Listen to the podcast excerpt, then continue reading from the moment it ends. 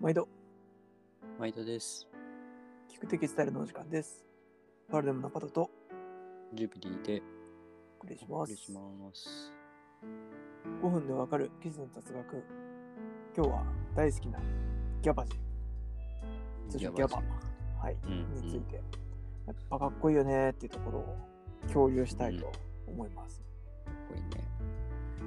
まあなんかね、言葉も僕は好きで。このギャバさ、言ってる時になんかこうちょっとね、やっぱかっこいいなって気がしちゃうね。うん。あ知ってる感っていうんですか？単語的に、単語的に。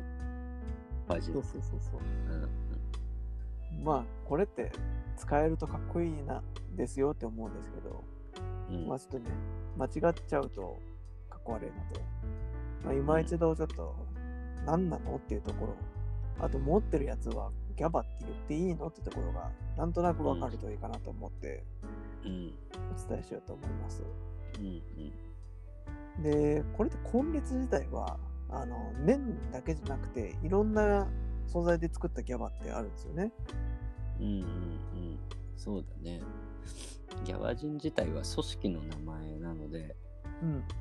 原料自体は有名なね、バーバリーのコットンギャバジンみたいなものもうんあるし、まあいわゆるウールギャバあの古着だとギャバシギャバシャツとかギャバジンのジャケットとかね、フィフティーズに結構あったりとか、うん。アメリカ古着だと。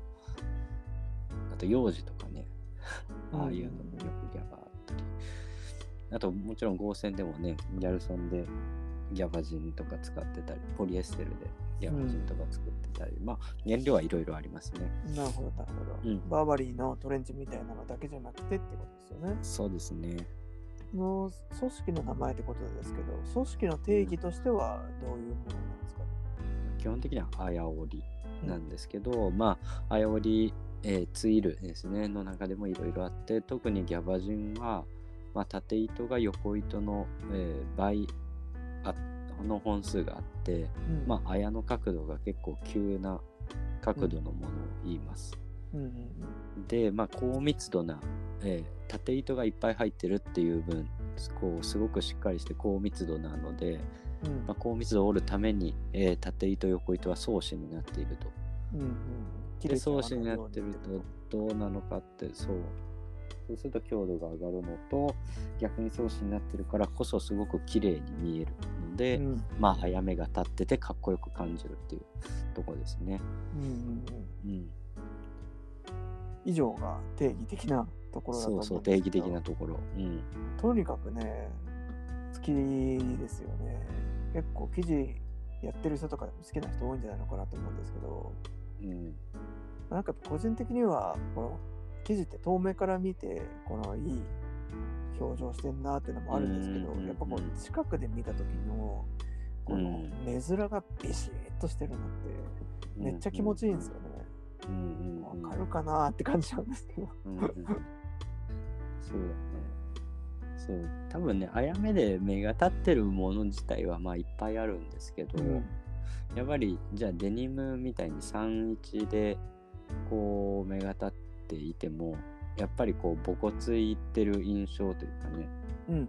やっぱり太い糸でしっかり高密度な31のあやっていてもこうちょっと男らしさが今度出ちゃって。確かに。ニャバジンの場合は結構番手が細いけど送信して。だからうん。糸面も綺麗になってるしうん。で糸も、えーまあ結構シャープなのであやめがこうすっきり出るからこう今パト君言ったみたいなピシッとしてる感じになるんじゃないかなって気がします。うん。うんうん。うん。なるほどね。うん。あとやっぱり高密度とこもポイントっすよね。そうだね。僕らのグッとくるポイントとしては。そうだね。やっぱりねゆるいあやまあ可愛いの多いけどやっぱり高密度なものの方がこう素材のオーラが全然違うというかね、うんうんまとめると、うん。